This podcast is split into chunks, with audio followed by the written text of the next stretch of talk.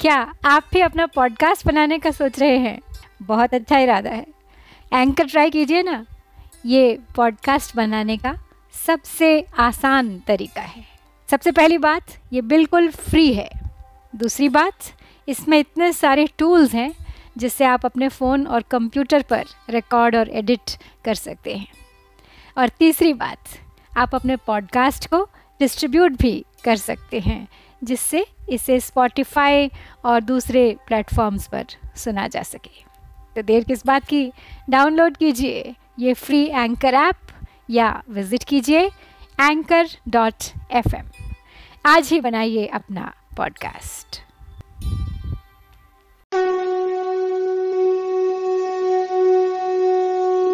जय श्री कृष्ण। आज प्रारंभ करने जा रही हूँ श्रीमद् भगवद गीता का ग्यारहवा अध्याय।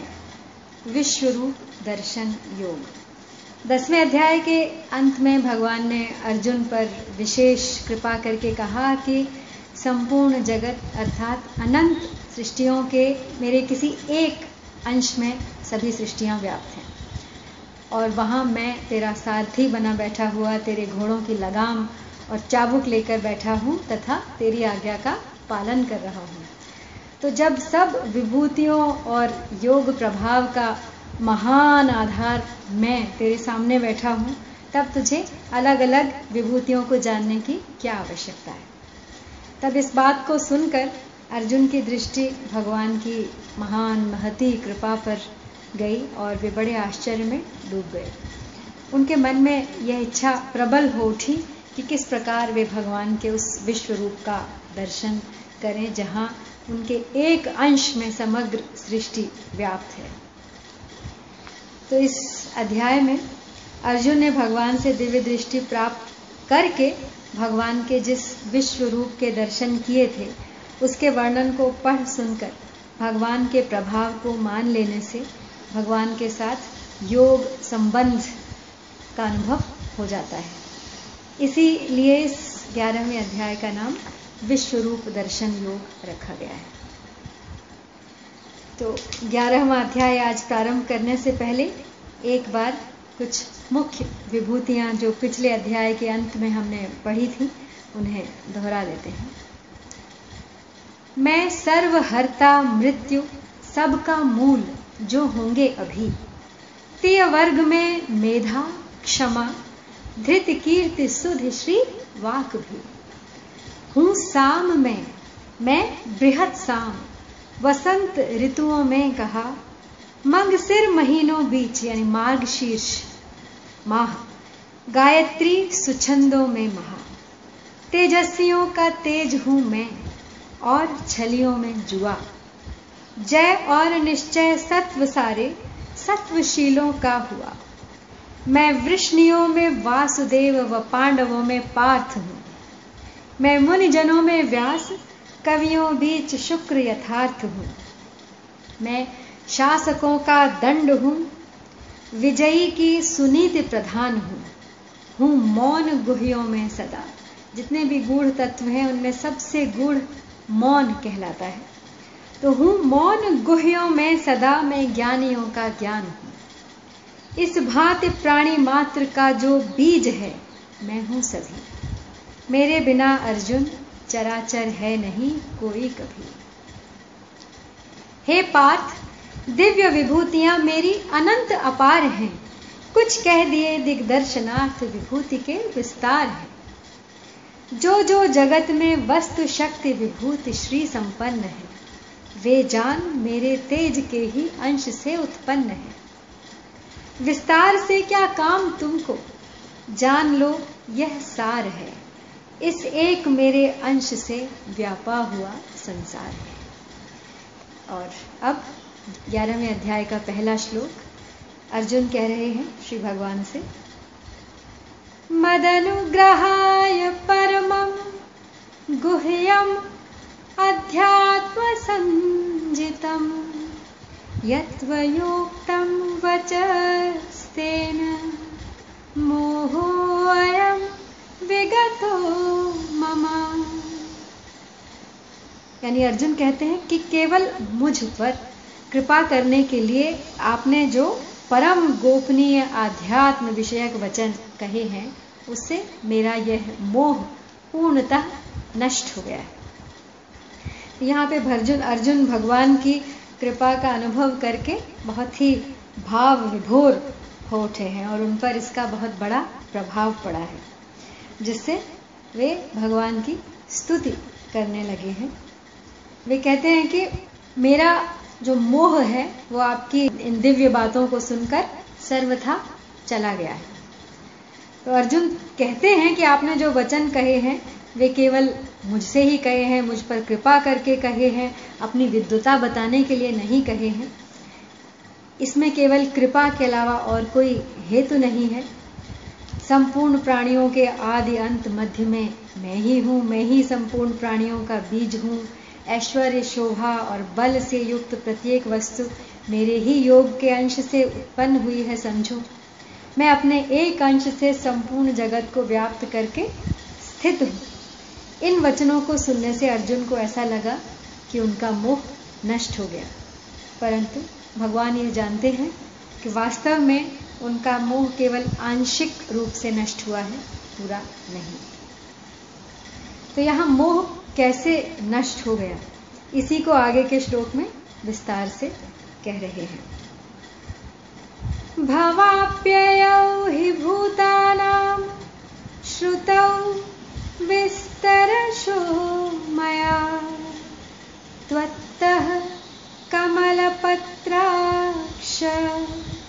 माहात्म्यम अपि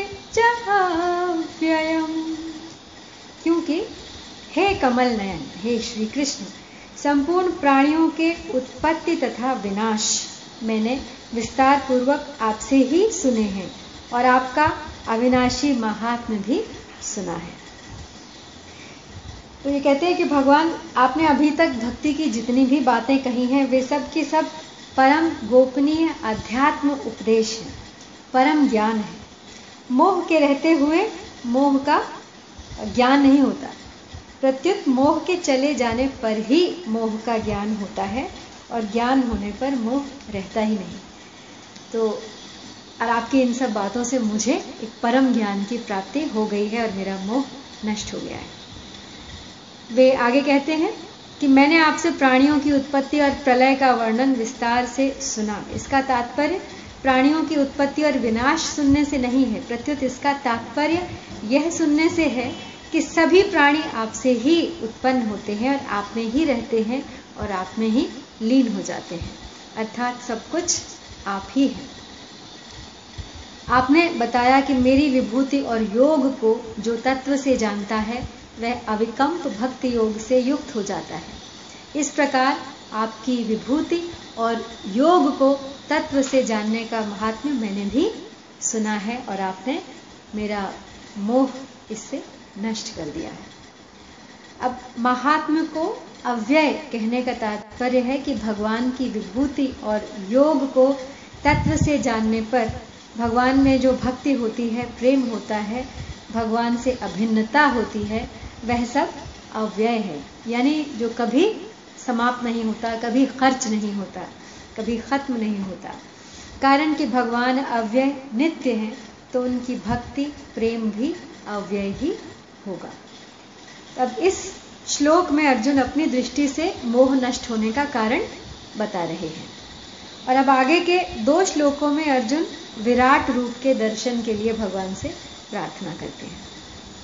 एवं एतद्यथाथ त्वमात्मानं परमेश्वर द्रष्टुमिच्छामि ते रूपम् ऐश्वरं पुरुषोत्तमम्।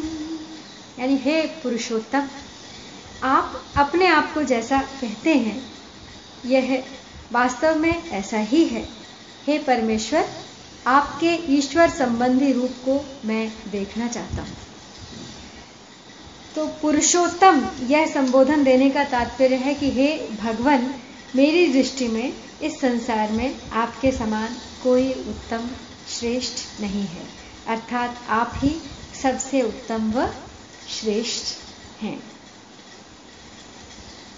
हे पुरुषोत्तम आपने मेरे प्रति अपने अलौकिक प्रभाव का, सामर्थ्य का जो कुछ वर्णन किया है, वह भी वास्तव में ऐसा ही है।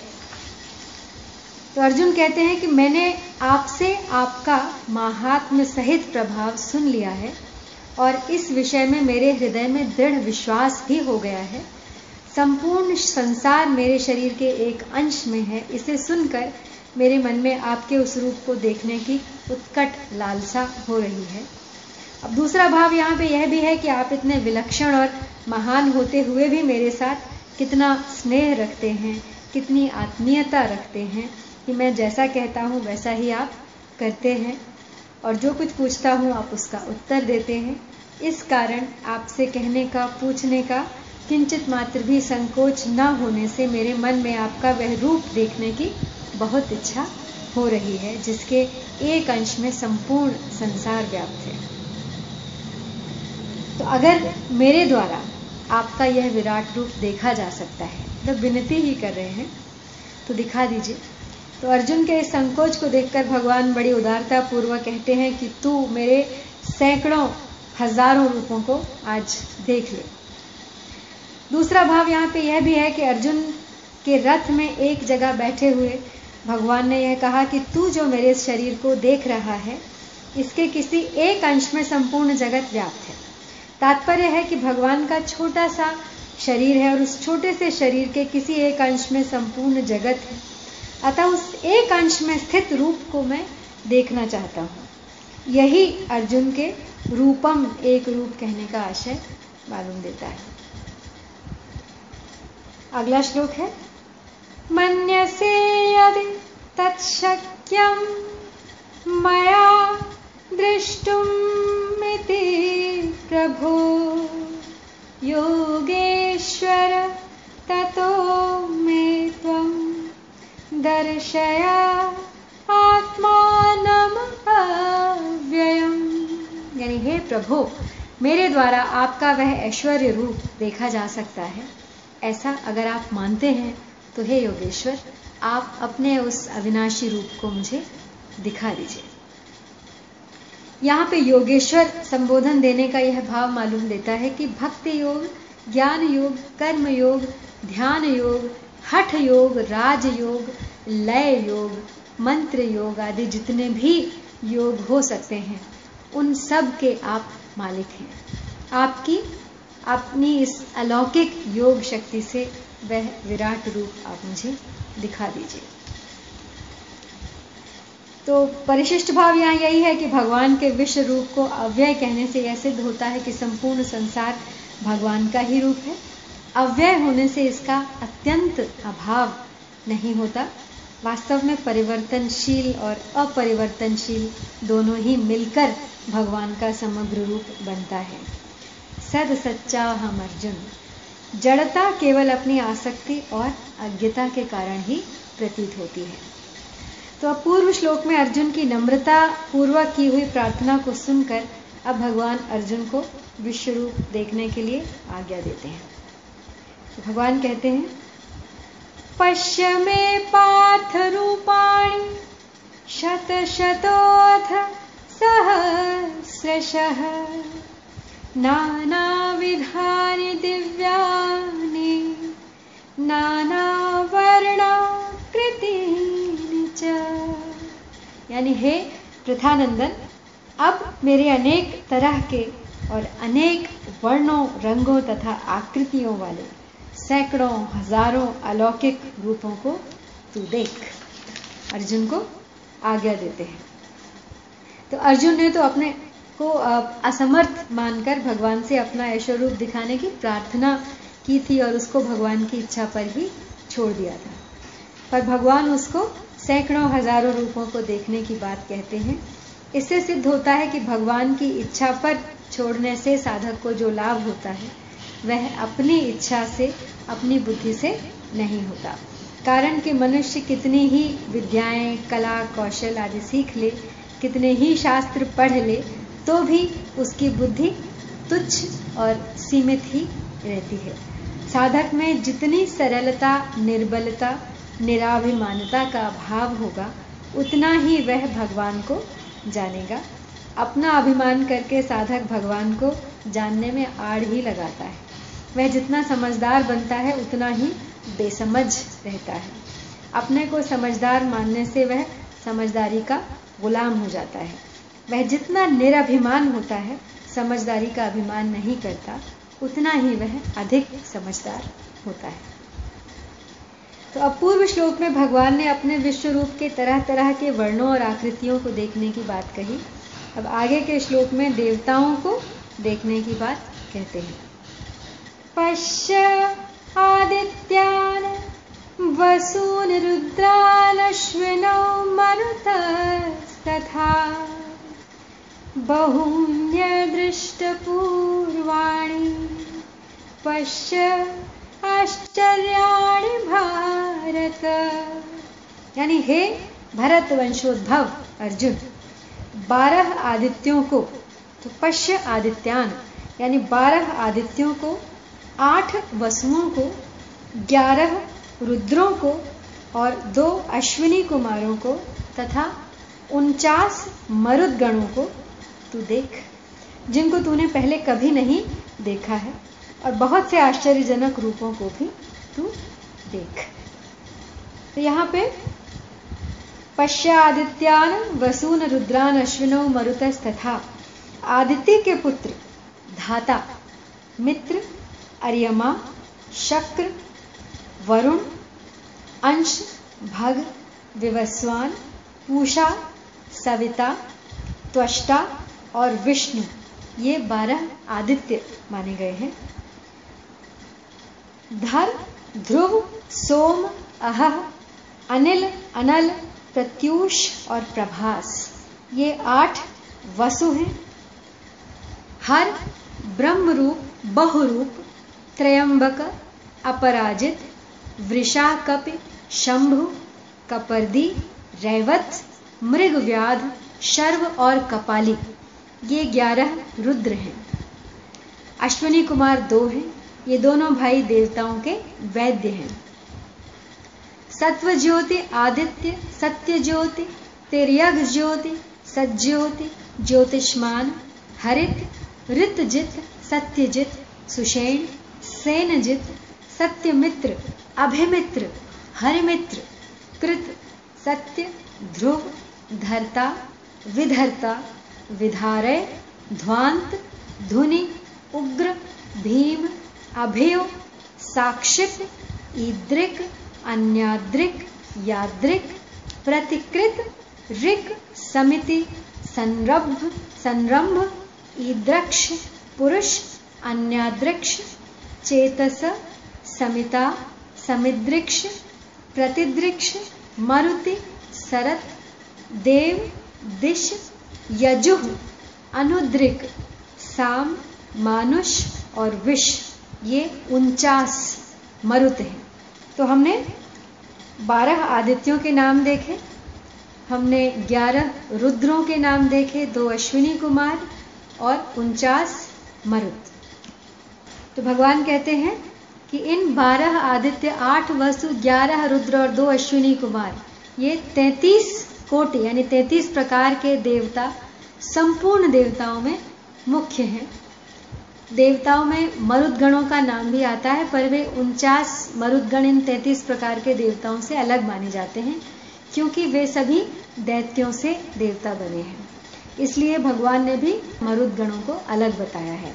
आदित्य और दिति, आदित्य के पुत्र देवता और दिति के पुत्र दैत्य। तो ये मरुदगण जो हैं, वे सभी दैत्य माने जाते हैं, उनचास। बहुन्य दृष्ट पूर्वाणी पश्चाश्चाश्चर्याणी भारत। तुमने इन रूपों को पहले कभी आँखों से नहीं देखा है, कानों से नहीं सुना है, मन से चिंतन नहीं किया है, बुद्धि से कल्पना भी नहीं की है। इन रूपों की तरफ़ तुम्हारी कभी वृत्ति ही नहीं गई है। ऐसे बहुत से अदृष्ट पूर्व रूपों को तू अब प्रत्यक्ष देख ले। इन रूपों के देखते ही आश्चर्य होता है कि अहो, ऐसे भी भगवान के रूप हैं, ऐसे अद्भुत रूपों को तू देख। अब भगवान द्वारा विश्व रूप देखने की आज्ञा देने पर अर्जुन की यह जिज्ञासा हो उठती है कि मैं इस रूप को कहाँ देखूँ? अतः भगवान कहते हैं इहैकस्थम जगत्कृत्सन्नम। पश्चाद्य सचराचरम। मम देहे गुडाकेश यच्च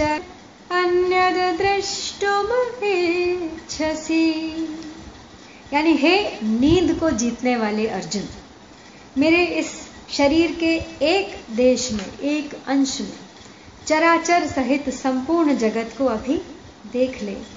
इसके सिवाय तू और भी जो कुछ देखना चाहता है, वह भी देख ले। तो यहाँ पे गुडाकेश अर्जुन का एक नाम है। उन्हें निद्रा पर अधिकार प्राप्त है, इसीलिए गुडाकेश उन्हें कहा जाता है। तो यहाँ यह संबोधन देने का तात्पर्य है कि तू निरालस्य होकर सावधानी से मेरे विश्व रूप को देख। भगवान अपने शरीर के एक अंश में संपूर्ण जगत को देखने की आज्ञा देते हैं।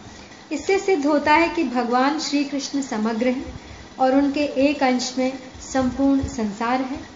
रोम रोम प्रति लागे कोटि कोटि ब्रह्मांड। यह है भगवान प्रत्यक्ष दिखा रहे हैं। जब संपूर्ण संसार भगवान के किसी एक अंश में है तो फिर भगवान के सिवाय बाकी क्या रहा?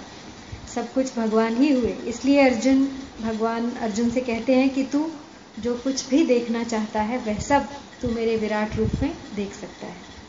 अर्जुन युद्ध का परिणाम देखना चाहते थे, जिसको उन्होंने विराट रूप में ही देख लिया। तो यहाँ पे भगवान के शरीर में जब सब बातें वर्तमान थी, अर्थात जो भी बातें भूतकाल में बीत गई हैं और जो भविष्य में होने वाली हैं, वे सब बातें भगवान के शरीर में वर्तमान थी। इसलिए भगवान कहते हैं कि तू और जो कुछ भी देखना चाहता है देख ले। तो अर्जुन और क्या देखना चाहते थे? उनके मन में जो संदेह था कि युद्ध में हमारी जीत होगी या कौरवों की। इसीलिए भगवान कहते हैं कि तू वो भी आज मेरे इस विराट रूप में देख ले। उनको एक देश में देखने का अर्थ है कि तू जहाँ भी दृष्टि डालेगा, वहीं तेरे को अनंत ब्रह्मांड दिखाई देगा। तू मनुष्य, देवता, यक्ष, राक्षस, भूत, पशु, पक्षी आदि चलने फिरने वाले जंगम और वृक्ष, लता, घास, पौधा आदि स्थावर तथा पृथ्वी, पहाड़, रेत आदि जड़ सहित संपूर्ण जगत को अद्य, यानी अभी, इसी क्षण देख लेगा। बिना क्षण मात्र की भी देरी किए हुए। तो भगवान ने तीन श्लोकों में चार बार पश्य पद से अपना रूप देखने के लिए आज्ञा दी कि तू देख, पश्य। इसके अनुसार ही अर्जुन आँखें फाड़ फाड़ कर देखना, देखते हैं और देखना चाहते भी हैं, परंतु अर्जुन को कुछ भी नहीं दिखाई देता। इसलिए भगवान आगे के श्लोक में अर्जुन को न दिखने का कारण बताते हुए उनको दिव्य चक्षु देकर विश्व रूप देखने की आज्ञा देते हैं। लेकिन आज यही समाप्त करती हूँ। इससे आगे प्रारंभ करूँगी। कल तब तक के लिए आपसे विदा। जय श्री कृष्ण।